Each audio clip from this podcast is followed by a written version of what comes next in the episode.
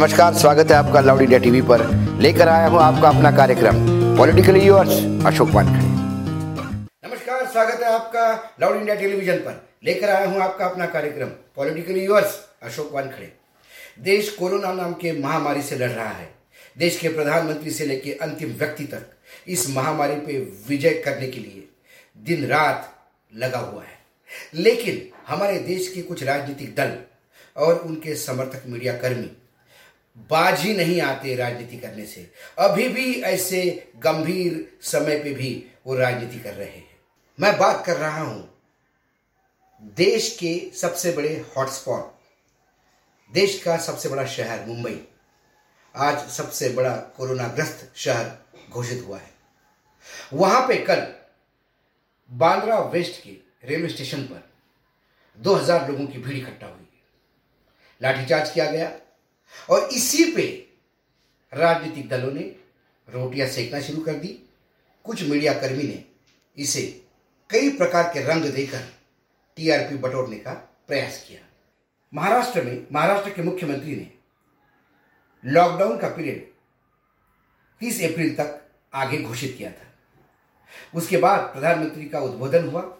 उन्होंने वो लॉकडाउन आगे तीन मई तक बढ़ाया।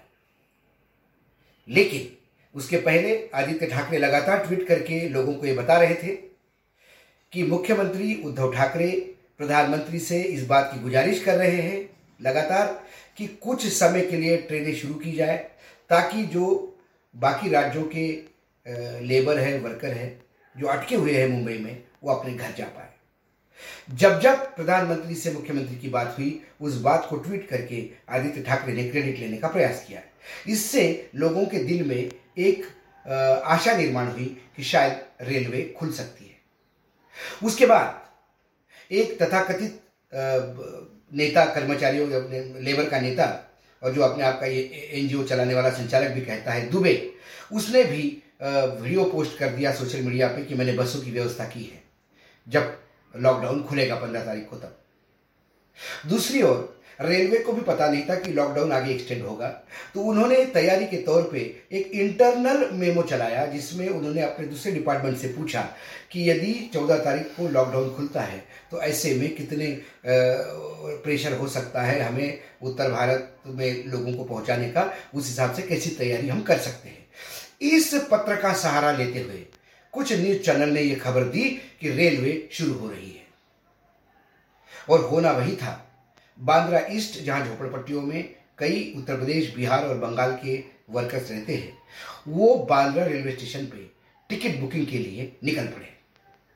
2000 का जब एक बहुत बड़ा हुजूम वहाँ खड़ा हो गया, उसके बाद पुलिस एक्टिव हुई और पुलिस ने उन्हें समझाने का प्रयास किया। जब पुलिस से समझ नहीं पा रही थी वो लोग, तब लोकल एम आए, उन्होंने समझाने का प्रयास किया। जब कुछ नहीं हुआ तो लाठीचार्ज करना पड़ा और उनको वहाँ से खदेड़ा गया। ये खबर पूरे देश के मीडिया में ब्रेकिंग न्यूज़ करके सामने आई। लगातार इस पर विश्लेषण होते रहे। कोई इसको हिंदू मुस्लिम कहता था तो कोई इसको उद्धव ठाकरे की नाकामी कहता था।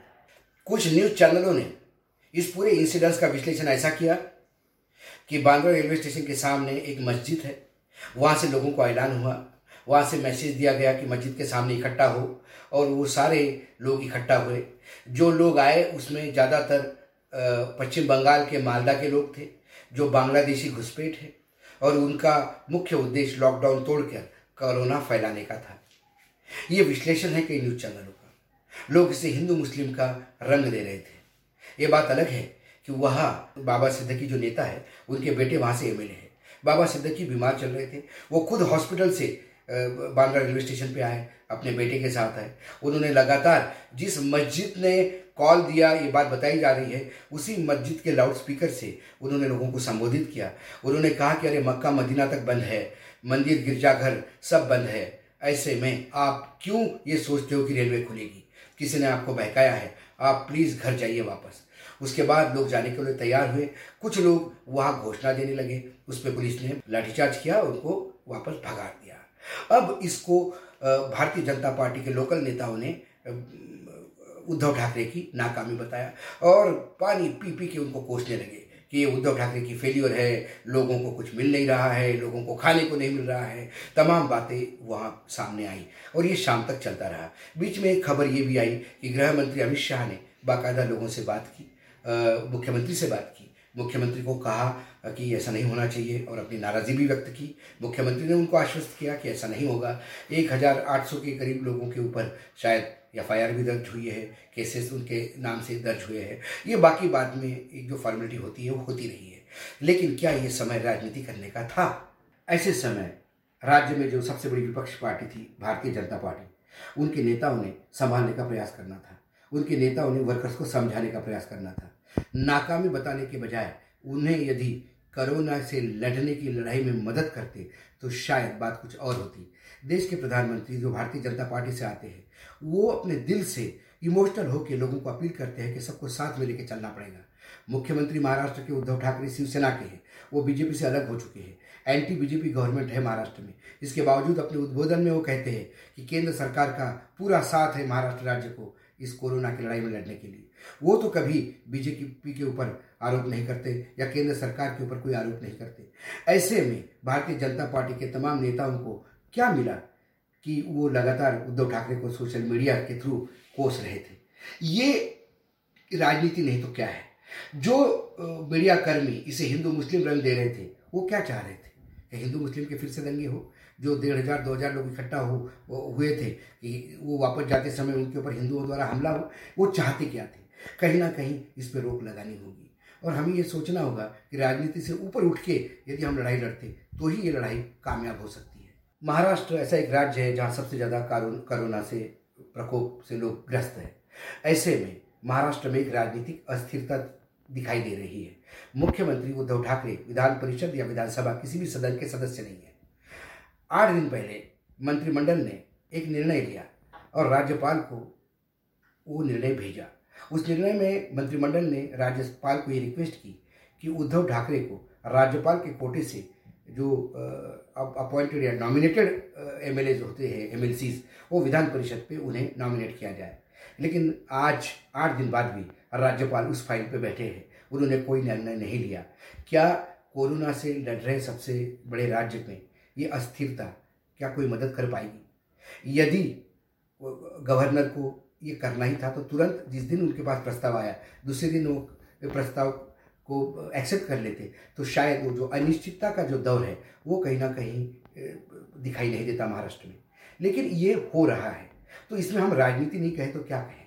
यदि हमने कहा कि यहाँ भारतीय जनता पार्टी राजनीति करती है तो लोगों को बुरा लगता है। लोगों को लगता है कि हम बीजेपी के खिलाफ बोल रहे हैं। लेकिन जो बांद्रा में हुआ, वही सूरत में भी हुआ। सूरत में जो उड़ीसा के लेबर है, जो वहाँ पे इंडस्ट्रीज़ में काम करते हैं, उनको गाँव जाने की इतनी जल्दी थी और उनका ये मानना था कि उनको कोई सुविधा नहीं मिल रही है तो वो रास्ते पे उतरा है उन पर भी लाठीचार्ज हुआ, लेकिन वो खबर कहीं मीडिया में दिखाई नहीं दी। लेकिन गृह मंत्री ने भी शायद उस मुख्यमंत्री पे बात नहीं की होगी, क्योंकि वो उनका गृह राज्य है। जहाँ प्रधानमंत्री जहाँ से आते हैं गृह मंत्री जहाँ से आते हैं और जहाँ पच्चीस तीस साल से लगातार बीजेपी का राम राज्य चल रहा है, शायद वहाँ ये हो नहीं सकता, ऐसा मीडियाकर्मी भी मानते हैं। मेरा कहना है कि किसी भी चीज़ को बड़ा चढ़ा के बताने से स्थितियाँ बिगड़ती हैं। आज हमारे पूरे देश के सामने सबसे बड़ा प्रश्न है कोरोना नाम के वायरस से लड़ने का। इस लड़ाई को हम लगातार कमज़ोर करते हैं। जब इसमें राजनीति लाते हैं, जब इसमें हिंदू मुस्लिम लाते हैं, जब इसमें मंदिर मस्जिद लाते हैं, कृपा करके ये लाने का प्रयास ना करें। लोग शायद बोलते नहीं होंगे, लेकिन हम बोलेंगे लाउडली बोलेंगे, क्योंकि हम हैं लाउड इंडिया टेलीविज़न आज इतना ही, फिर लेके आऊँगा किसी नए विषय को। तब तक आप देखते रहिएगा लाउड इंडिया टीवी